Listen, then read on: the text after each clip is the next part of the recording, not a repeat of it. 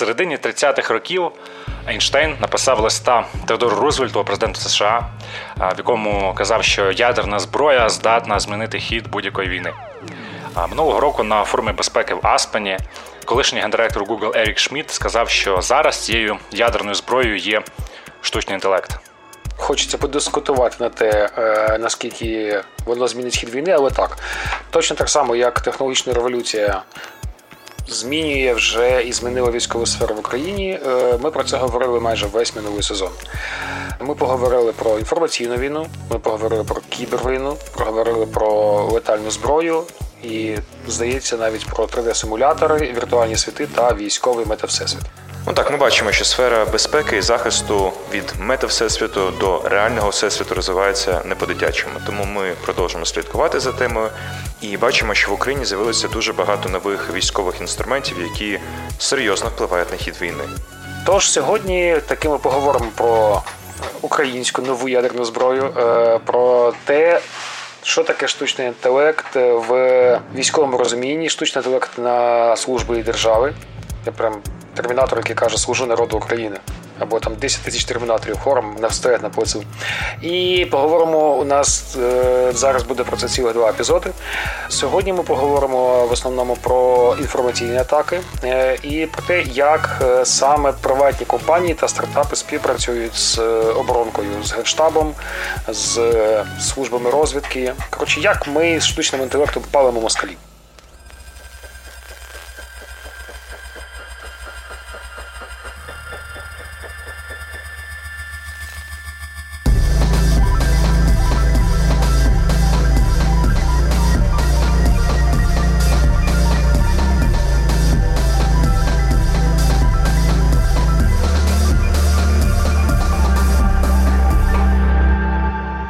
І знову, знову добрий день. Давно не бачились. Вітаємо всіх в подкасті Проєкт Інтелект. Я Сергій Купрієнко. Я Андрій Бродецький. Ну і я, Олександр Гончар. Окей, ми порівняли штучний інтелект із ядерною зброєю. І тут варто згадати, е, мабуть, е, і інші технології, які принципово е, змінювали, як ведеться війна. Очевидно, що найбільш гучна і найбільш відома історія, коли нова технологія змінює все, це це атомна зброя. Це 45-й рік бомбардування японських міст Хіросіма і Нагасакі.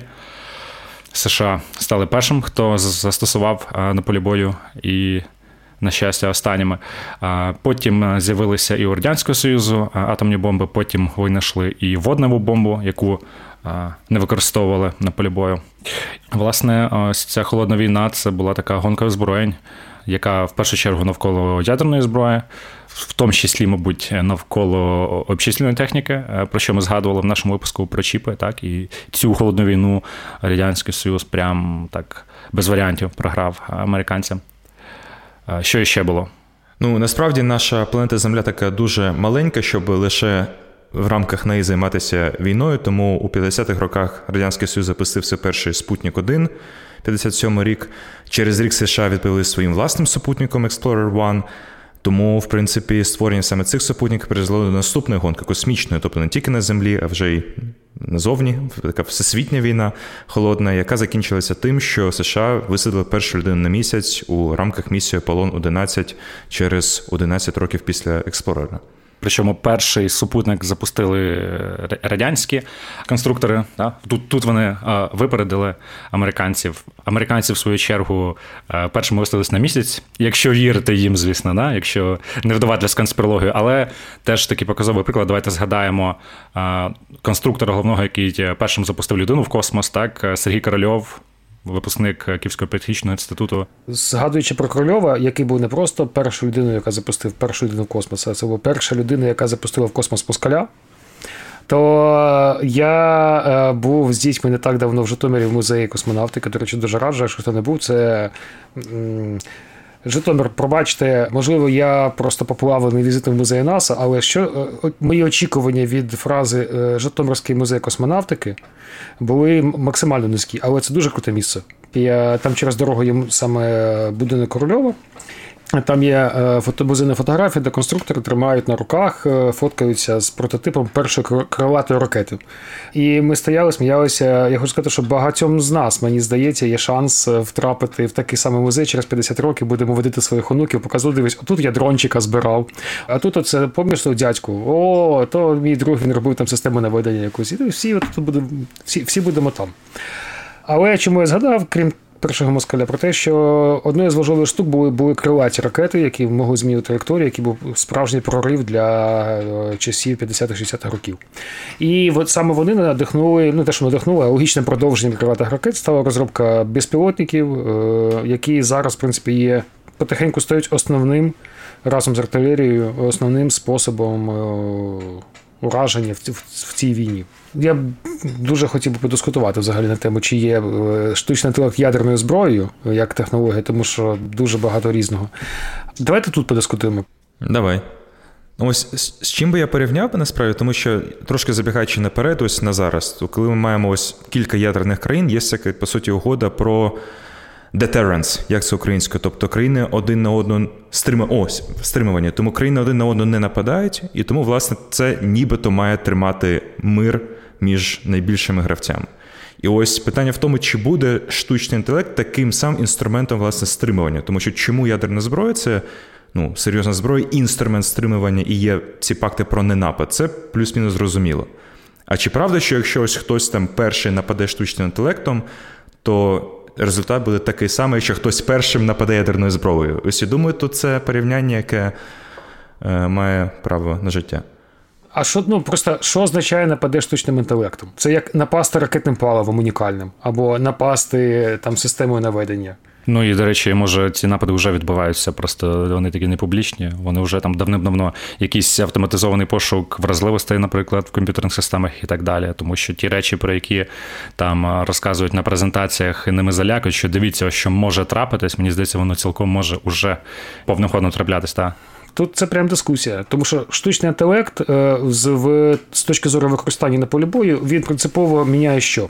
А е, швидкість передачі інформації. Тобто ста безпілотникам не треба стільки часу, як ста пілотам цих безпілотників, щоб між собою домовитися. Скалабіліті, тобто ми можемо штампувати цих пілотів, е, точки прийняття рішення, центри дуже швидко. І навчання. Тобто ти ти вчиш один юніт і ти вчиш всіх зразу. This is it. Е, тобто, це знову таки це технологія. Ну і менше ризиків, тому що ти втрачаєш, якщо навіть ти втрачаєш дрон, а не втрачаєш пілота і ну, і життя пілота. Тому це теж. Ти не боїшся втратити життя пілота, тому що ти цей пілот у тебе з'являється от, зі швидкістю, якою працює завод. Але давайте подивимося, що насправді ми зараз робимо. У мене таке враження, що є доволі велика відстань між тим, що ми бачимо в відеороликах компанії класу Shield AI, е, компанії, де дуже страшні рої дронів літають і на всіх нападають. І або там це п'ятирічний давнини ролик, як мікродрон по за допомогою розпізнавання обличчя попадає і підриває тобі прямо в лобешник. І між тим, що реально відбувається на полі бою зараз. Тим більше, що поле бою, воно ж, скажімо так, в різних вимірах існує. Так, це навіть прописано в стратегіях, військових доктринах країн провідних, що крім там землі, води, е, там повітря і так далі, це є кіберпростір і, скажімо так, інформаційний простір. І там якраз. Е, мабуть, побільше є застосувань для штучного інтелекту, ніж у фізичному світі, тому що ну, в фізичному давайте будемо е, такими приземлими, там все доволі там все доволі ну, приземлено, там, банально, там там все ще їздять там танки, БМП, стріляє артилерія, та дрони, звісно, що з розвідкою літають. Ну, але фактично, якби фізика війни, вона ну, вона. Не сильно змінилась там за за останні роки, але от е, інформаційний е, фон оцього всього дуже сильно змінився за останні роки. І Переходимо до нашого е, першого е, проекту, про який ми хочемо розповісти: е, український стартап Осавул, який займається якраз аналізом інформаційних загроз для військового використання. Мені дуже подобається назва. Осавул це функція старшини в Провойському Запорізьку. І насправді для мене це означає, що це людина, яка точно знає завжди, що відбувається, що б йому там не казали. Дуже класно. А стартап хлопці фокусуються дівчата на кібербезпеці, а конкретно на протидії дезінформації. Тобто ідея в тому, що коли запускається кампанія по сповнової дезінформації, вони працюють з відкритими джерелами і дуже швидко е, це детектують і підсвічують. Так і CEO стартапу Осавул Плішаков розповів нам детальніше про те, як вони почали співпрацювати з державою і які, власне, конкретно проблеми вирішує Осавул старшина. В Україні є досить чимало державних і недержавних, але в тому числі великих державних таких інституцій, таких як РНБО, таких як Міноборони, які займаються цим фокусно, професійно. Цим це інформаційною безпекою, протидії е, інформаційним загрозам, дезінформації і так далі.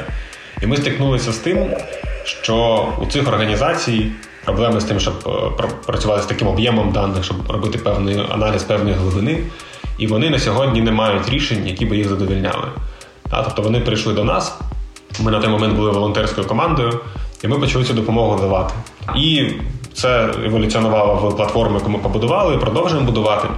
Ця оця сфера е, умовно аналізу інформації, е, інформаційних там відкритих джерел, вона е, розвивається такими хвилями. З'являється якесь покоління медіа, з'являється якесь покоління технологій, з'являються рішення, які цим працюють.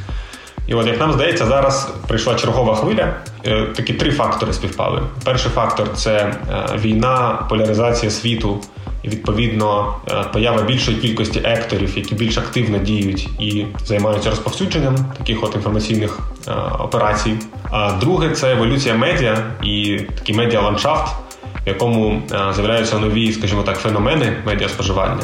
Наприклад, така штука, як Digital Campfires. Це такі напівзакриті ком'юніті. Які досить досить суттєво відрізняються від, скажімо, відкритих соціальних медіа. Це якісь телеграм-канали, це якісь невеликі чати в Діскордах, це змінює трошечки природу і е, зовнішній вигляд інформаційних кампаній. Вони часто починаються в таких от напівзакритих місцях, потім витікають у відкриті, потім десь повертаються, і вони так є дуже велика ротація. І оця зміна медіа ландшафту, вона, звісно, що впливає на те, які потрібні технології, щоб з цим працювати, і як це можна взагалі е, відслідковувати. А третій момент супер е, важливий фактор в нашій індустрії це AI, та в тому числі генеративний AI. Воно знову ж таки сильно впливає на баланс сил, тому що воно робить продакшн контенту дуже дешевим, дозволяє скейлити в астрономічних масштабах такі дезінформаційні кампанії, генерувати армії ботів. І з цим всім е, треба певним чином працювати. Тому, оскільки є оці нові виклики, то е, виникає потреба в е, software та в програмах, в продуктах, які можуть е, працювати саме з цим новим типом загроз в цій новій реальності. І оце те, що ми будуємо. Дуже цікаво виходить те, як ми переходимо від, е, власне, як говоримо, фізична війна. Потім маємо холодна війна. По суті, це війна технології, це війна знань, це навіть трошки війна економік.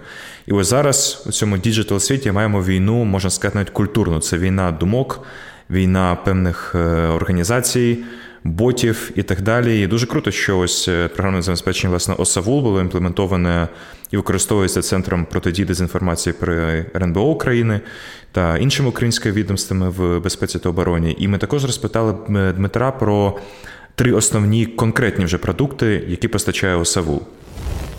Якщо ми говоримо про будь-яку боротьбу з дезінформацією, чи ширше з такими от операціями впливу, influence operations, то всі вони а, мають умовно таких три кроки. А перший крок це виявлення загрози, і всім важливо вміти виявляти їх якомога раніше. А другий крок це оцінка, аналіз того, що відбувається, та і на основі цього аналізу цієї оцінки відбувається планування дій. І, власне, третій крок це якась реакція, якась дія, яка відбувається в реальному світі зазвичай. От ми у ComSecure працюємо на перших двох етапах. Ми допомагаємо ідентифікувати загрози, ми допомагаємо їх оцінювати. Наш другий продукт він називається CIB Guard. А власне, що таке CIB? Це е, Coordinated Inauthentic Behavior, та, тобто скоординована неавтентична поведінка. Ознаки цього, та ознаки цього от CIB, вони якраз є дуже сильними доказами того, що те, що відбувається, є атакою. Та, Скажімо, відбулося якась, відбулася якась атака, умовно, в ній взяли участь, про неї написали, висловилось 10 тисяч аккаунтів, скажімо, та, чи 10 тисяч якихось персоналій. І дуже цікаво зрозуміти, серед цих 10 тисяч, скажімо, є всього 100 скоординованих, та там 1%, а все решта це такі органічні а, учасники. Чи насправді там 90% це якісь координовані штуки, і всього 10% це органічна частина. От зрозуміти, що скільки там справжнього, скільки там штучного, це дуже там важливе питання, яке далі дозволяє зрозуміти, який був імпакт цього. А з другого боку, оці от е, докази скоординованості вони можуть мати якісь продовження в реальному світі. Так, коли умовно ми е, змогли ідентифікувати і довести, що якийсь медіа, наприклад, чи якийсь журналіст він е, е, має всі прояви того, що він, наприклад, працює на Росію. Хоча у нас нема там, скажімо, ми ми не бачили якихось фізичних доказів, там не знаю, контракту його, але ми розуміємо, що є дуже дуже багато побічних якихось таких сигналів, які про це свідчать. Це може бути поштовхом до того, щоб заглибитись цю справу, та і в результаті цього може виникнути кейс, який приведе до якихось юридичних наслідків. Це наслідки в межах соціальних мереж. Умовно, є мережа в Фейсбуці. Це люди виглядають як боти або як якась координована група. Якщо у нас є сильні докази цього, ми можемо ці аккаунти вилучати. Третій продукт е, е, він такий це мікс технологічного продукту і консалтингового. Е, це історія, в якій ми разом з нашими аналітиками допомагаємо клієнту вирішити проблеми комплексно. Тобто ми не тільки надаємо софт, з яким він працює, ми надаємо софт і експертизу для того, щоб робити якісь дослідження чи якийсь аналіз end-to-end. В принципі, у нас постійно в роботі від одного до там десь трьох таких досліджень на дуже різні питання. Значна частина з них пов'язані з Україною, але не тільки, є і європейські питання. Ну, от, власне, ми їх досліджуємо. Думаю, що будемо найближчим часом деякі з них відкривати для публіки, там, де це можливо. По-перше, звучить дуже круто. По-друге, ту величезну роботу, яку і складну, яку роблять е, люди в темі, коли можуть сказати, що оце, наприклад, е, канал або людина, яка виглядає проукраїнське, але насправді ми знаємо, що вона постійно репостить е, москальські броси. Зараз можна довірити ботам, і це дуже класно. Дійсно, зараз дуже актуальний. Чим цікаво, що Україна вона була теж якби в топі ось цих ботоферм ще до того. Ну, ще до великого вторгнення, тому що Фейсбук, який регулярно публікує свої звіти про те, скільки вони там яких ботоферм забанили. Там неодноразово потрапляли українські саме туди ботоферми. Мається на увазі ті, які працювали на внутрішньому ринку. Там певні українські політики мали свої піар-агентства, які там мемчики розганяли з чернухою на своїх е, конкурентів і так далі. Тобто, ну нічого такого. Але, але ні, ні, там там був момент хітспіча, за який теж побанили і, і всі ці аккаунти. Це це, це набуває зовсім таких е, е жахливих е, вигляд, вигляду, коли йдеться про якісь речі, там як е, геноцид в М'янмі, да, коли там зовсім може йдуть заклики. Ну і власне те, що зараз війна, і от дійсно ми ми про це говоримо, наче ну комусь може здатися, що це якісь такі такі високі речі, там якийсь інформаційний фон, щось там супровід операцій. Це дуже насправді банальні і приземлені речі. Коли тобі там, не знаю, там бабуся чи мама скидає якусь новину про те, що я не знаю, там залужник купається на Кіпрі, поки там люди гинуть, знаєш. Але це ж не просто залужний купається на Кіпрі. Це спочатку кудись пропав залужний, може він захворів, потім нагнетається саспенс. Ну тобто, це ну це серйозна підготовка, да. І ось найцікавіше те, коли це все перетворюється у щось у реальному світі, коли люди починають збиратися. Десь у центрі да, міста да, да, це обговорювати. Ми теж хочемо Так, так, так, так, так, так. Та, дуже дуже легко формується те, що називається фактоїд. Да? Щось, що виглядає як факт, що нібито чимось може бути навіть підкріплене якоюсь фотографією, там ще чимось. І потім воно ну, воно починає мати такий же ефект, як реальний факт. Тобто люди дійсно якісь мають емоції, вони мають якісь вже мотивації, вони це випліскують. І далі вони вже ретранслюють це, прочитавши десь в одному місці, вони це в десяти місцях будуть поширювати далі. І це, це дуже реальні речі, які абсолютно абсолютно кожен з нас міг би бачити, якщо не бачили ви, якби виходили за рамки своєї бульбашки. Тому що коли у тебе там ти заходиш в LinkedIn, в Twitter, читаєш там новини ем, штучного інтелекту, венчуру, якихось там супер-нано-квантових технологій, а в той же час там людина, яка поряд з тобою їде в маршрутці, заходить в Viber в чат там новини від Андрія, якісь на 100 тисяч підписників, і читає там новини. новини. Кому та, та ну це це реально мені друг говорить, мама читає канал новини від Андрія. А аноніма якогось, який чувак просто вброса там робить. От так пропіарити свій канал, Андрюха, ще нікому не вдавалося. Ну, Якщо вже хочете новини від Андрія, в Телеграмі читайте краще. краще. Да, да. І у мене, ну, по-перше, супер, да. І згадайте, як це було в тих містах, коли були в оточенні або в окупації, коли не було зовсім ніякого доступу. Люди три тижні були. Ну, їм постійно навалювало, що все, там Київ впав, всі побігли, е, здавайтеся, ну нічого не буде. І у тебе немає ніякого іншого доступу, ти хоч не хочеш, а мозок починає споживати ту історію, яку тобі розповідають. Угу. Колись у Wall Street Journal був такий прикольний. Е, спецпроект, коли ти міг е, таким тумблером переключатися між двома стрічками новин, типу для ліберала і для консерватора. І люди там були в шоці, коли вони переключалися і тумблер. Що? Вони абсолютно інші новини бачать. Тобто, знаєш, ну новина може бути однакова, подія однакова, але при цьому два абсолютно різних заголовки з абсолютно різними фокусами. Тому от дивитись на новини на світ е, очима інших людей інколи корисно. Давайте ж до Сеула повернемося. Я, до речі, уточню, що чому ми саме про цей е, проект говоримо, при тому, що є багато якби, інших проєктів, які е, що, щось в цьому напрямі роблять, тому що е, це серійні фаундери. Це не люди, які щось вперше пробують робити. У них є успішний трек-рекорд у фаундерів Дмитра і і Дмитра, та Дмитро Білаш і Дмитро Плешаков. Вони свій попередній продукт, е, там ем, такий AI-асистент для е, маркетинга, якщо не помиляюсь, е, Captain Growth. Ну, його продали ізраїльській компанії за 4 мільйони кілька років тому. Якусь частину із цих своїх екзит грошей вони, очевидно, залучили, ну, вклали в свій новий проект, і вони отримали да, мільйон доларів інвестицій від українських інвесторів від фонду СМРК там Олександра Косалана що теж про щось свідчить. Тобто, це це не той фонд, який просто так розкладається грішми. Якщо вони мільйон доларів на сід раунді е, вклали в цей проект, значить дійсно вони щось в ньому бачать толкове і є бачення того, як це буде працювати в найближчі роки не просто про боно, так як вони зараз співпрацюють безкоштовно з РНБО, там з іншими. Ну явно зараз, якби не час заробляти на цьому. Да? Вони його можуть тут відтестувати якраз, і потім уже продавати як такий там dual use, чи за кордон продавати уже, як казав е, на одній із е, зустрічей е, Олексій Резніков про те, що. Вся техніка, яка зараз е, прибуває від партнерів, як допомога, там чи яка поступає по, по контрактам, в цьому зацікавлені виробники, тому що все, що отримує умовно печать, що це battle tested in Ukraine, це ну, це знак якості, тому що це буквально зараз у нас найсучасніша, найтехнологічніша війна, на жаль, на нашій території. І та техніка, ті технології, які себе хорошо покажуть тут ну це очевидно величезний плюс перед всіма іншими якимись лабораторними розробками, які е, не показали себе. Важливо те, що Осавул працює з українською, російською, англійською, польською, французькою мовами, тобто все, що потрібно. Навчали нереальних даних російських е, ІПСО, теж цікаво. І для боротьби з пропагандою, російською пропагандою, центр співпрацює з Facebook та YouTube, що теж дуже логічно. Але найкраще вони прокачалися якраз в аналізі Telegram. І ось ці якраз антиукраїнські інформаційні атаки вони тестують на таких ось невеличких спільнотах, тому що там якраз це воно власне можна відловлювати в зародку. Ми попросили Дмитра розповісти детальніше про які саме LLMs, тобто Large Language Models, великі мовні моделі, йдеться, та чи будуть вони залучати такі штуки, як ChatGPT. Але він сказав, що вже зараз з'являється багато різних мовних моделей, вони дуже швидко змінюються, і, власне, не потрібно і не готові вони публічно заявляти, з якою саме конкретно моделлю вони працюють, з чим, до речі, я.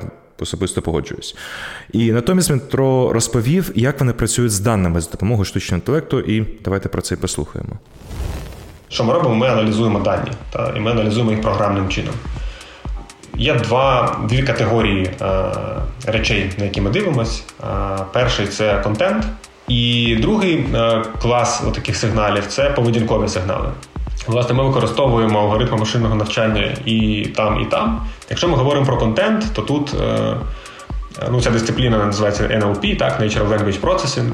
І останні прориви в галузі AI е, з моделями, е, з великими мовними моделями, такими як GPT, вони вивели NLP на якісно новий рівень.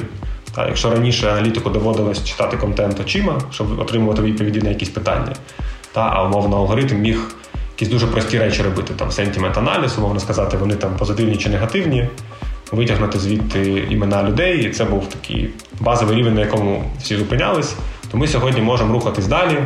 Ми можемо розуміти, які наративи просуваються в текстах. Ми можемо розуміти, про що тексти, відповідати на питання щодо тих, щодо цих текстів. розуміти суть і працювати з цією суттю.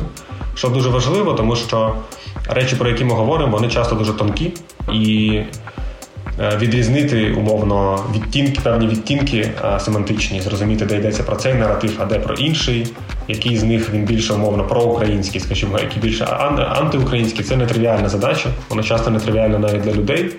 І от сьогоднішній розвиток технологій він дозволяє робити це е, досить якісно.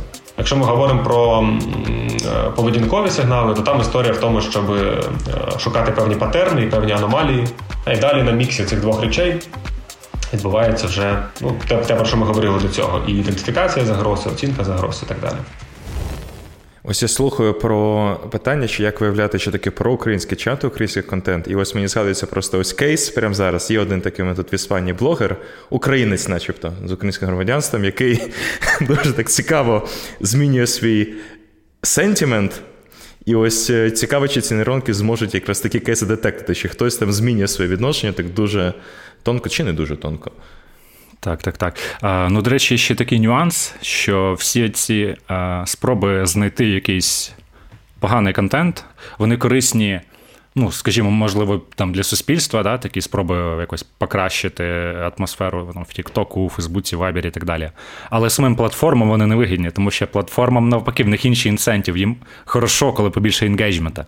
Те, що цей engagement він там може бути не дуже корисний для суспільства, це вже інше питання. Ви можете сказати, ми це все проходили, вже Фейсбуку за це настукали, і вони тепер ніби як стараються okay робити. Ну, почитайте ті розслідування Wall Street Journal, там із Facebook Papers, Facebook Files, що там роками стежили за тим, як всякі антивакси, просто якісь crazy people розганяли абсолютну діч е, через групи. Вони там супер е, великий engagement робили компанії, і вони за це не брались просто, тому що ну не стояла така задача. У них класні показники, багато активності. Ми багато реклами відкручуємо на всьому цьому контенті. У нас все окей. І дуже хорошо, що співпрацює з е, Савул із Фейсбуком і з Ютубом по цій лінії, що дійсно є контакти з компаніями і є можливість швидко долучати ці платформи. Відмітьте, що з Тіктоком вони поки що не е, співпрацюють. Ну, ясно, що вони тільки текст аналізують, але там, якби мені здається, важко буде політично з ними домовитись. Типу, вони скажуть, ну і що, у нас тут. Та ну, нас тут штатів викидають, і ви з нами домовитись хочете, да, то зовсім інша історія. Я б не згоден, що платформам це не вигідно. Андрюха, дивись. Тобто, мені здається, що на даному етапі розвитку і на найближчі там рік-два ці технології навпаки будуть е, розгоняти трафік по платформам, тому що чим швидше будуть технології, які детектують е, інформброси, е, на відміну від реального поля бою, ти не можеш там щось це зупинити. Але це означає, що будуть розвиватися технології, які ці вброси покращують. І тобто, в найближчий, ну я б сказав, що в найближчий там рік нас е, очікує все більш більш інтенсифікація цієї історії. І платформи тільки виграють зараз від цього. Ну, це, це, це спірне питання. Тут питання, чи є такий механізм дієвий, який е, дійсно створює для них е, цей позитивний incentive в себе вичищати. Оце все, про що ми тут говорили. Якщо його, от поки його немає, вони будуть на engagement робити. Ну, от Що ти максимізуєш? Так? Що що максимізує твоя функція? Engagement, тому що вони так більше там revenue отримують. Тому поки поки цього немає, то то буде творитись діч. Давайте, може, послухаємо якийсь реальний кейс ось попередження конформаційної атаки, який про який розказує Дмитро, і можливо після цього стане зрозуміліше, де ж тут е, гешефт. На жаль, е, через специфіку того, з чим ми працюємо, ми не ну, не всі речі можемо розказувати. Е, але у нас є у нас є один такий кейс, про який ми домовилися, що він буде публічним. Цей кейс був в співпраці з центром протидії дезінформації при РНБО. І історія там була наступна: це якраз така класична російська дезінформація. Вона відбувалася минулої осені. Вони запустили е, фейк про те, що нібито НАТО передало в Україну е, заморожену кров для подальшого переливання крові військовим. І, типу, ми про наші там МОЗ проаналізували цю кров і знайшли там купу вірусів. Знайшли там ВІЛ, знайшли там гепатит і ще щось. І вони підробили документ і виклали, типу, як злитий документ з внутрішньої української документації, де написано: от в натівській крові знайдено ВІЛ, а ця кров піде на переливання військовим. Ясно, що це дуже неприємний фейк, який може атакувати багато напрямків. З одного боку, сіє паніку серед військових, підриває умовно, якщо він дійде і виконає свою задачу, так він може підірвати довіру військових там до держави, тому що вони найбільш вразлива група, поранені. Це супер е, неприємно. Та що така ймовірність існує, що там може бути можуть бути віруси. З іншого боку, це спроба забити клин в стосунки з партнерами західними. Ну і загалом черговий раз посіяти паніку в Україні, посіяти зраду і недовіру. Та це така стандартна їх техніка. От, що відбулося а, з цим кейсом? Нам вдалося його дуже рано задетектити а, на таких е, етапах, коли він ще не проліз далеко там і широко. Я думаю, що ви могли навіть не чути про цей кейс, тому що він в результаті не не прогодів. А чому він не прогодів? Тому що нам вдалося його рано задетектити. Наші е, колеги-партнери, використовуючи наш софт, змогли його побачити, зрозуміти масштаб, зрозуміти, що відбувається. Вони дуже швидко підготували на цю тему е, свою аналітичну записку. Вона була розповсюджена між різними українськими інституціями, і МОЗ вийшов з офіційним спростуванням. І е, виходить, що наша державна комунікація проти цієї історії вийшла раніше, ніж історія набрала обертів. І вони припинили її розкачувати, тому що це вже не мало сенсу. Правильне зауваження, що треба швидко на це реагувати і ефективно, тобто ну, масово. І якщо так на це глянути, е, хелікоптер в'ю, да, то детекція рання це ж тільки частина.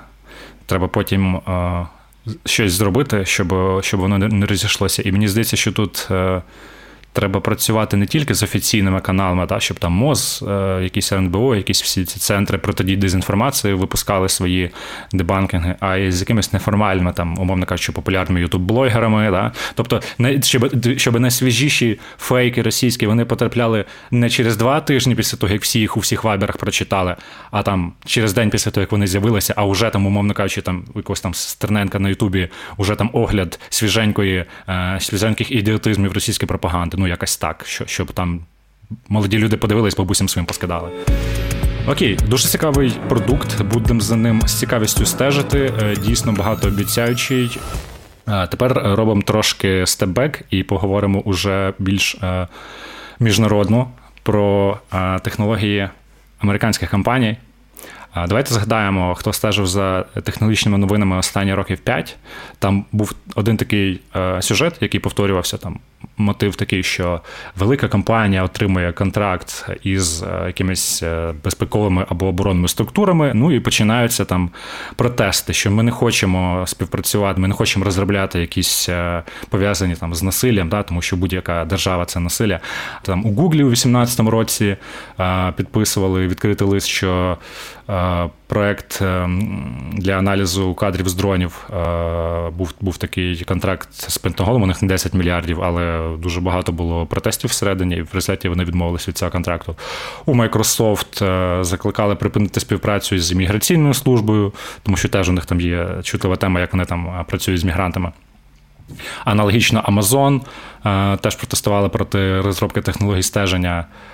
Що ж змінилося? Що ж змінилося? Велика війна в Європі, перша за з часів Другої світової війни, і довелося ну, там, американцям не стільки, а от європейським урядам і і бізнесу довелося дуже сильно переглянути свої пріоритети, так і коли там величезні е, суми грошей йшли в якісь е, неймовірні речі, там, типу якихось е, незрозумілих криптопроєктів, то тепер що ми бачимо, що НАТО відкриває фонд на мільярд, навіть трошки більше ніж на мільярд, який буде фінансувати Defense і Dual Use стартапи.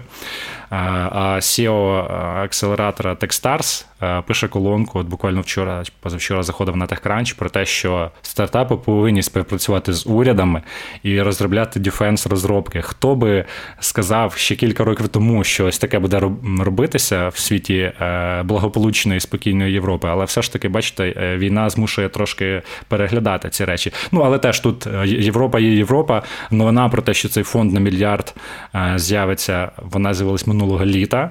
Улітку 22-го року. Зараз е, я дивлюся, як там ситуація у березні була новина про те, що вирішено, де він буде розташовуватись. В Нідерландах буде цей фонд. Тобто, може, через пару років щось там почнуть щось там почнуть дійсно інвестувати. Так. І насправді, пам'ятаєте, ми колись розповідали трошки про компанію Clearview AI. Е, там, здається, в попередньому е, сезоні. І всі були незадоволені тоді, тому що це було прям порушення конфіденційності, коли ми можемо трекати людей усюди на вулицях, там на в касових терміналах і всюди. І навіть Нью-Йорк Таймс писав про неї, що це є, є суперсекретна компанія, яка всю нашу конфіденційність помножить на нуль. Компанія допомагає Україні. Її технології допомагають Україні. Дуже обережно про це говорять е, всі представники влади. Зрозуміло чому. Е, недавно Михайло Федоров, наш міністр цифрової трансформації, повідомив про плани щодо розбудови інфраструктури в цьому напряму за підтримки і в партнерстві з компанією ClearView.ai, коли її CEO був у нас в гостях в Україні. І там серед ідей е, використання штучного інтелекту на митниці, на блокпостах та здається в банківській сфері. І десь там ще.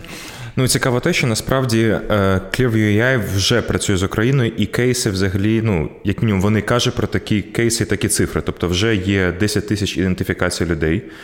Вони ідентифікували 50 осіб, які причетні до викрадення і депортації до РФ дітей з України. І ми знаємо, що вже офіційно е, зафіксовано 19 тисяч таких дітей, а неофіційно їх сотні тисяч, тому що про це ж росіяни теж говорять і навіть е, хваляться. Також вони допомагають у пошуку депортованих дітей, тобто є функція, яка сповіщає, коли в інтернеті з'являється нове фото такої дитини, яке дуже ймовірно, що з'явиться в соцмережі ВКонтакті, які, чи там в однокласниках якийсь. І також вони ідентифікують і вже ідентифікували понад 700 цивільних е, військовополонених, які потрапили в український полон. До речі, чому це все так хорошо працює саме із е, детектингом російських людей? Тому що вони напарсили ВК. От вони просто в нагло там походили по всьому інтернету, по хитрому там пообходили ці обмеження по апі, і якось хитрим чином собі напарсили мільйони картинок з різних різних сайтів соцмереж, в тому числі ВК. І їх за це, власне, там. Було дуже багато претензій, що ну це якби не етично і там взагалі з усіх е, точок зору погано. Да, погано, дійсно, це погано так робити, отак от безплатно якби красти е, цифровий контент, але але от той рідкісний випадок, коли е, якби на моменті створення технології було погано, а коли використовується, ну вже ніби і непогано, тому що вони допомагають детектити там дійсно військових злочинців, якраз тому, що вони там користуються ВК. Ось тому така от неоднозначна історія з Clearview виходить. Ну, тут питання просто ось ми по суті між двома вогнями. Тобто, ось таке використання Clearview, воно насправді дуже корисне. І є така ну, імовірність, і я думаю, такий певний можливо, бажання у деяких гравців. Е, ну, це так піти по китайському сценарію. Воно, в принципі, корисно і корисно в Китаї, воно, в принципі, корисно для для китайського уряду. Є такий більш європейський сценарій, де нічого не потрібно, давайте будемо без діджиту і так далі. що Ну, певно, чином теж має сенс. І ось куди буде йти цей Clearview, до європейських регуляцій чи до китайського сценарію. Ну, і там, і там і плюси, і мінуси. Поки Україна ще не почала цю всю інтеграцію в плані legal з європейськими законами у нас ще поки що можна такі штуки запускати, тому що уявимо собі на секундочку, що ми бум, і вже в ЄС, і у нас закони ЄС діють. Там уже таке скоро. Там, там, до речі, ще теж е, воно не працює досі. Цей AI Act, про який ми згадаємо в кожному випуску, тому що його там ще теж кілька років, поки будуть там запускати в нормальному робочому ж режимі. От тоді точно вже не можна буде ось такі речі там без, без дозволу парсити, без дозволу там розпізнавати і так далі. Якщо ми взяли вже на себе відповідальність бути цивілізованими людьми, то це означає, що, наприклад, я в кейсі з Clearview там, де вони використовують це на користь, вони супер молодці, їм дякую, але це не звільняє їх відповідальності там або як мінімум дискутивності етичного боку, як вони взяли ці дані. Якщо так вже закривати розмову про цю етичність, неетичність під час війни, це знаєте, як е, західні, е, не знаю, чи можна їх так назвати пацифісти, які говорять: Припиніть постачати Україні зброю. Треба припиняти війну. Треба її припиняти, а не а не, а не піддавати більше зброї. Ну вони трошки не розуміють, як складається 2 плюс 2, Що якщо припинити постачати цю зброю, то тут якби буде тільки більше смертей, тільки з боку українців. Про оборонку поговоримо трошки ще про українські компанії та оборонку. По-перше, недавно стало відомо, що Михайло Федорів та увага, довга посада заступник генсекретаря НАТО з нових викликів безпеки Девід Ван Віл Під. Е, провели зустрічі в Брюсселі і підписали меморандум про співпрацю. Що це означає, що у нас будуть рамки, де ми будемо, де Мінцифри е, України та НАТО будуть працювати за напрямками. Е, а. Способи фінансування українських інновацій у сфері оборонки, і Б. Підтримка зі сторони НАТО українських рішень та розробок ну, підвійного призначення, як мінімум. Ну і насправді це якби не лише розмовами одними, тому що вже Україна має такі спільні напрацювання з НАТО, тобто та ж сама система ситуаційної обізнаності Дельта, яка відображає поле болю у реальному часі, вона була створена у центрі інновацій та розвитку оборонних технологій Міноборони якраз за стандартами НАТО. І дуже цікаво буде, як це буде розвиватися далі. Сергій, до речі, про Дельту я знаю, що ти трошки про неї знаєш. Можеш два слова сказати, що за система, як, як вона використовується? Е, я не можу, ви нічого не ви нічого не докажете. Я не можу не підтвердити, не заперечити, але те, що так як ми не були сильно обмежені там стандартами та обмеженнями НАТО та стандартами мілтеку мирного часу, а нам треба було швидко і нормально працюючу систему, то ми зробили її класно, і ми зробили її в 12 разів швидше, ніж це розробляло довго НАТО. Зараз система Дельта використовується нас ну, всюди, е, і йдуть роботи з максимальною інтеграцією в систему управління військами та операціями НАТО. Е, в тому числі всі суміжні стандарти. Що з хорошого хочу сказати, точно що е, люди, які розробляли, дуже добре розуміються на інформаційній безпеці, е, і це як бальзам на душу запорука того, що зламати її, ну, мабуть, технічно можна, але сплює спокійно. Угу. Да. І що стосується того, що у нас якби і так за цей рік багато цікавих продуктів, в тому числі Дельта, зробили. А це все хорошо, але очевидно, що треба координація. Очевидно, що дуже багато можна зекономити е, ресурсу і часу, якщо це все діло скоординувати. І, власне, що відбулося нещодавно, там буквально місяць як, е, була створена платформа е, Brave One. Це називається Defense Tech Cluster. Що це є по суті? По суті, це fast track для інновацій. Е, багато є надії на цей проект, і багато дійсно оптимізму вселяє те, що це все підпорядковується е, Федорову, який зараз вже не просто там міністр, він віце-прем'єр, в тому числі з питання інновацій, і у нього є теж успішний track record того, як е, move things всередині державного сектора. Давайте згадаємо дію і багато хороших проєктів Мінцифри.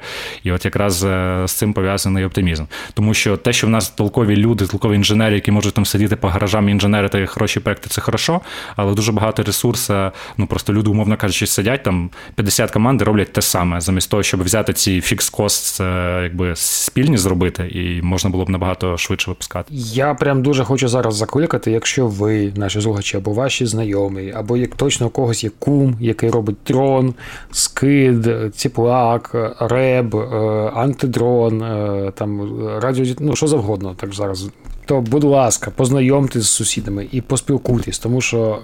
Кількість велосипедів, які е, ізобретаються кожні півгодини, в тому числі, поки ви слухаєте цей подкаст, вона зашкалює, тому що це така чисто українська тема. Ми всі класні інженери, але поділитися одне з одним ми чомусь боїмося. Так і є, так і є. І дійсно, ось ці такі, скажімо, кустарні зробки, вони якби можуть непогано працювати, якщо у вас там налажений контакт з якимось підрозділом, їм напряму постачати якихось, скажімо, 5 дронів на місяць, це краще, ніж нуль. Да? Але ну от був нещодавно на, на, на одному заході з Резніком, він казав, що потреба в дронах, от реалістично, це 200 тисяч на рік. Тобто, говорять, Міноборони, де може закупати, закупає. Ну причому там говорять, приходять там якісь ну такі от е, локальні виробники, говорять, ну ми там робимо дрони. Ну окей, скільки можете там? Ну можемо там там пару десятків. Ну говорять, там можете пару сотень, можете пару тисяч зробити. Ну от реально треба дуже багато всього цього. І от щоб на таких масштабах це працювало, тут уже не вийде отак, от по гаражам окремо це робити. Більше того, е, зараз війна, та така гаряча фаза, дійсно дуже багато треба і дронів, і іншої такої техніки. Але треба, щоб це все було sustainable, щоб всі ці розробки, щоб вони не не, е, ну, не припинили якби, бути корисними і щоб вони могли е, бути потім продами, наприклад, на експорт, так, щоб це обов'язково був dual use.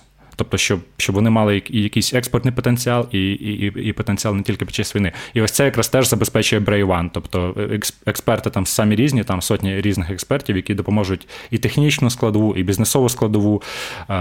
Зокрема, я поспілкувався із е, Наталією Кушнерською, яка Є керівником цього проекту Brave One, розпитав неї про різні речі, пов'язані з е, роботою е, кластера. Зокрема, наприклад, запитав, на що можуть власне розраховувати автори проєктів, тому що люди на різних етапах готовності можуть туди подаватися, щоб вони краще розуміли, а що ж може їм дати подача в цей кластер. Да? Давайте послухаємо.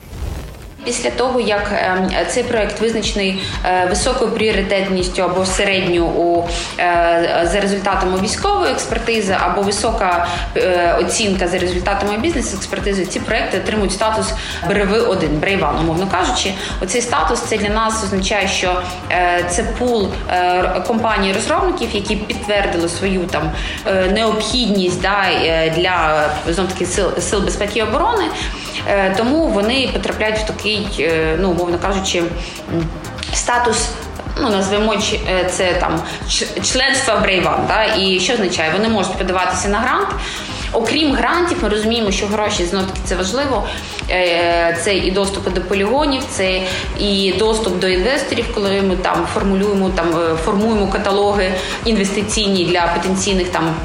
Е, фондів, це і е, там е, курси по навчанню, це і мітапи, це ну будь-що що потрібно. Я ж кажу, за результатами висновків наша тут задача повноцінно включатися. Просто для того, щоб ми не витрачали знов таки час і чітко розуміли. Що наша робота максимально ефективна, тому є ця військова експертиза. Ми працюємо безпосередньо з тими продуктами і проєктами, які є потрібними для Е, Сил безпеки і оборони. 25к це багато чи мало? Це дуже мало, це дуже мало, е, але якби бюджет е, страждає, він він і так там зараз не дуже себе почуває. Це, якщо я правильно розумію, то от ті е, гранти, які раніше видавав Український фонд стартапів, це 25-50 на на пресід сід там кожні, кожний місяць, чи чи коли там. От їх зараз не видають, їх зараз тільки на dual use видають. І я так розумію, що як, як якось, мабуть, це пов'язано, що ось цих 25, які тут мож, можна отримати як грант, та, без без еквіті, просто щоб у людей було там на на якийсь е, хардвер, там, на зарплати і так далі. Тому тим важливіше це бізнес-експертиза, тому що якщо у вас якась виходить супер е, неефективна штука, якась вундервафля, яка там мільйон доларів коштує, ну. Навряд чи вам дадуть на неї інвестори, тому що тут же задача в тому, щоб зробити ваш проект привабливим для інвесторів, щоб він якби сходився, його його там юніт економіка. Да? І е, якраз для того і придумали цей кластер, щоб от Теж я там спілкуюся з людьми, які там щось щось роблять, хочуть там рухати і шукають, знаєте, як це як раніше це шукають когось, там knows the guy, там хтось, хто може в кабінет зайти, там щось там розказати потрібним людям про про цей проект. Ну от воно десь точково якби може працювати, але в цілому система так не працює. Для того і зробили це єдине вікно. І на зараз, якщо якщо якби вірити е, людям, які це роблять, найбільш ре, реалістичний спосіб якось ваш проект порухати далі, це от податися на цей Brave1, а не шукати там когось тому що той хтось він все одно ну, не має такого доступу, як як, як, як е, цей Brave1 до інвесторів, до людей, які можуть е, це затестити там на на полігоні, розказати, що дійсно потрібно. Тому що це теж, до речі, проблема е, цих defense стартапів, про яку мало говорять, що не так-то багато ти, ти можеш провести так званих там customer development, да? Ти не можеш опитати там 100 комбатів, наприклад, да, які тобі розкажуть, які ж тобі треба робити на полі бою, тому що ну де ти їх знайдеш. Але о, о, є дуже класна історія про те, що якщо ви робите дрон, от прямо зараз, або будь-яку штуку, яку десь треба політати, е, почекати, просто з'єднуйтесь з розвідкою і там записуйтесь на полігон і без проблем приїжджайте, літайте на полігоні, літайте під ребом, літайте по чим завгодно. У нас з цим ну, взагалі проблем немає. А що зараз у нас? Чи є щось, що, е, крім Осавула, що обробляється штучним інтелектом, і чи працюють якось з цими даними наші сили оборони? Е, спитали ми Наталю Кушнерську, послухаємо. Ну, всі знаємо дуже добре про дельту, да, про про систему, яка вже відома у всьому світі, яка якраз побудована на форматі штучного інтелекту, знаємо про нашу кропиву, так само, яка вже відома. Є дуже багато зараз різних рішень, які вже існують і працюють. Є рішення, які розробляються, але знов таки штучний інтелект вже там це не про завтра, це про сьогодні. Він сьогодні активно вже застосовується в різних е, системах е, там розвідувальних дронів. Е, сьогодні починають. Е, так само його застосовувати там е, в силах іншої там обізнан ситуаційної обізнаності, окрім дельти в, інших програмах, там і в управліннях, і в прийняття рішень. Є великий трек по взаємодії штучного інтелекту, якраз по розпізнанню е, там облич, по формуванні бази даних, по взаємодії з соцмережами. Тобто, це такі е, є. Е, ну можна сказати, перші кроки, але є дуже багато вже ефективних рішень, які працюють. І я так розумію, що їх буде з'являтися все більше і більше. Є насправді ще цікаві проекти. Там, наприклад, є UI Damage, який за спутниковими знімками допомагає оцінити е, збитки е, від, від, від військових дій, від розрушення будівель і так далі, там полів. Е, я думаю, що ми деякі з цих цікавих проєктів підсвітимо вже в наступному випуску, тому що дійсно дуже багато цікавих е, проєктів команд, а, а часу трошки мало. А що ще ми дізналися від е, Наталії? Запитав, які цікаві проекти пов'язані зі штучним інтелектом зараз проходять через пайплайн кластера. Я нагадаю, що. Трошки більше місяця пройшло від його відкриття, і вже 230 проєктів туди подались. Тобто з швидкістю там Сім проєктів на день подаються. Ось це системи для дронів, системи, які працюють з прийняттям рішень. Але в чому такий е, нюанс зрозумілий всіх цих проєктів, що про них зараз багато деталей не можуть розповісти. Ось я думаю, що можливо трохи пізніше, коли коли стане ясніше, як вони там уже імплементуються чи ні, можна буде трохи більше розповісти. І дійсно є запит на те, щоб робити свої аналоги ось таких Clearview, Palantir. Та. Це, звісно, не просто. Це не просто ну, Наталя вірить в те, що це можливо. Ну, Це якби її Її задача, да, як є керівника проекту, зробити це реальністю, щоб щоб були аналоги. Ну, я так трохи скептично на це дивлюсь, тому що все-таки то проекти, в які проінвестовано дуже багато грошей, щоб це зробити. Тому що Палантіра аналогів нет? Ну, е, якщо слухай, якщо глянути на їх funding, то аналог там ти будеш робити дуже довго. Е, ну, По-перше, у Palantir дуже класна історія е, про його походження. Е, ну, Ізраїльський стартап, який виріс з ізраїльської оборонки, як дуже багато крутих насправді рішень. А ізраїльська оборонка і їх підрозділи, я не пам'ятаю, як він правильно називається, це взагалі наслідок системної роботи над тим, щоб оборонка та та, військо, та Збройні сили Ізраїлю стали. Е, середовищем, де розвиваються такі стартапи. Тому це результат системної роботи на протязі 10 років. Тому тут прям у них вийшло. І крім того, в Україні є схожий стартап, е, який називається Гросельда. Е, ну, це не наша відповідь по ланціру, трошки інша історія, але у них, я думаю, що якщо зможемо, спробуємо встигнути розповісти про них в наступному епізоді, але у них є всі шанси вирости в компанію не меншого розміру. Власне, у цьому ж і є ідея, ця велика ідея, так от хорошо організувати цю роботу з інноваціями. Ну там дарпу не зробимо, да, що дарпа дорого, там там все, там якби і лабораторії, там і сайенс, там має бути і в освітах, має багато дуже якісних спеціалістів рік готувати, з чим у нас зараз проблема проблема. Але от якщо так глянути агреговано на картинку, то так виглядає, що у нас багато толкових людей, інженерів, там, які вміють робити продукти, вміють е, робити технології. У нас є власне життєва необхідність це робити, тому що в країні війна, і люди роблять це не просто там, чому тому, що вони люблять е, там кодити чи чи, чи паяти, а тому, що вони хочуть, щоб Україна перемогла.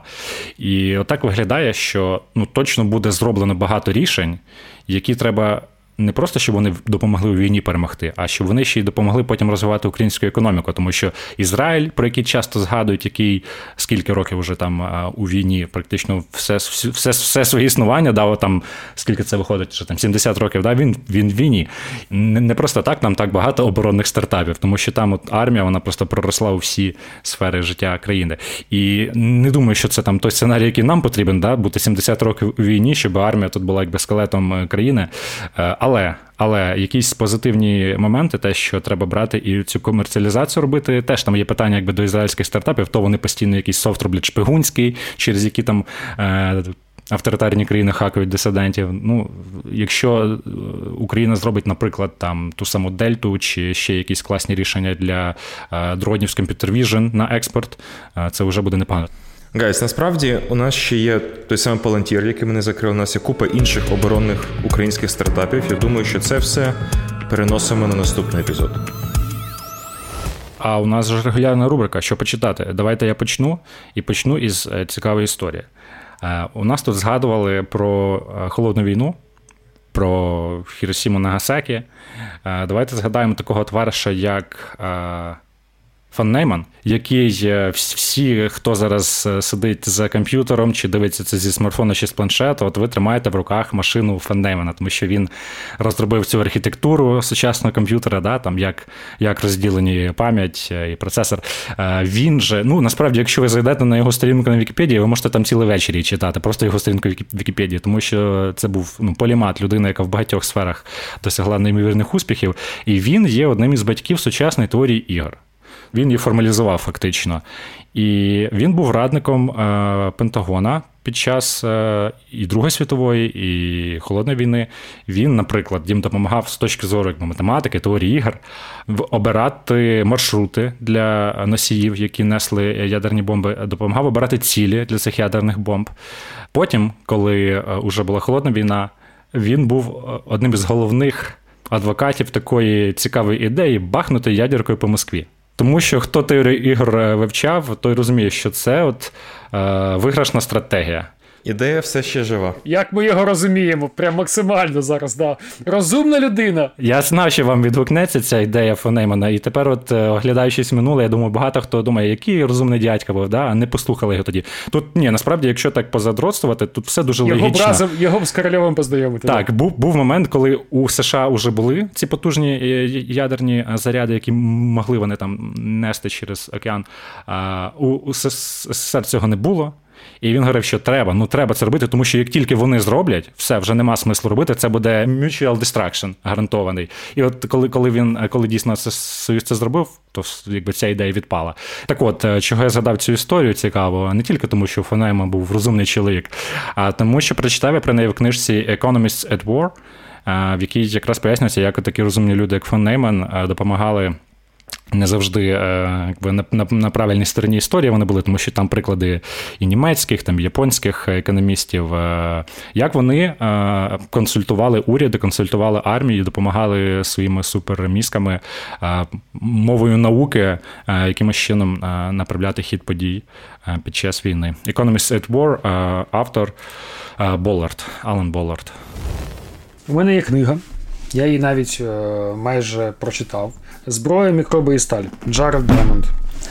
Прекрасна книга про історію воїн, зброї і е, того, як маленькі непомітні штуки принципово міняли відносини між народами і ход війни.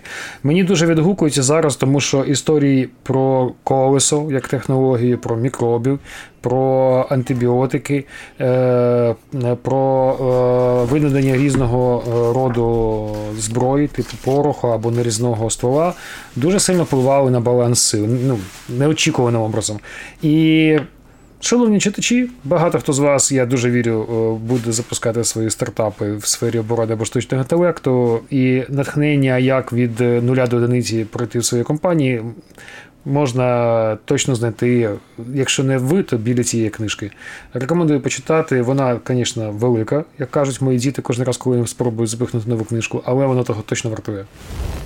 Так, ну що, моя черга. В принципі, буду банальним. Ми сьогодні говорили багато про Palantir, говорили про Zero to One, говорили про Second Mover Advantage, тому теж Пітер Тіль, фаундер Palantir, Second Mover Advantage, Zero to One. Власне, ну, якщо ви не читали, то дуже раджу. Тобто від нуля до одиниці, впевнений, український переклад має бути. Є, є, існує. Я, У мене є вона десь на полиці теж в українському перекладі. Культова персона, культова персона. Тут теж варто почитати його сторіночку на Вікіпедії, тому що ну, дядька історичний реально для сучасної індустрії тех. І military tech. Він якраз таки дуже за hardware, military і так далі. Тому раджу. Супер. Проект інтелект виходить за підтримки команди Squad. Над епізодом працювали ведучі Сергій Купрієнко, Олександр Гончар, Андрій Бродецький, звукорежисер Андрій Іздрик, журналістка Діана Сяркін, продюсери Любов Якимчук, Кирило Безкоровайний.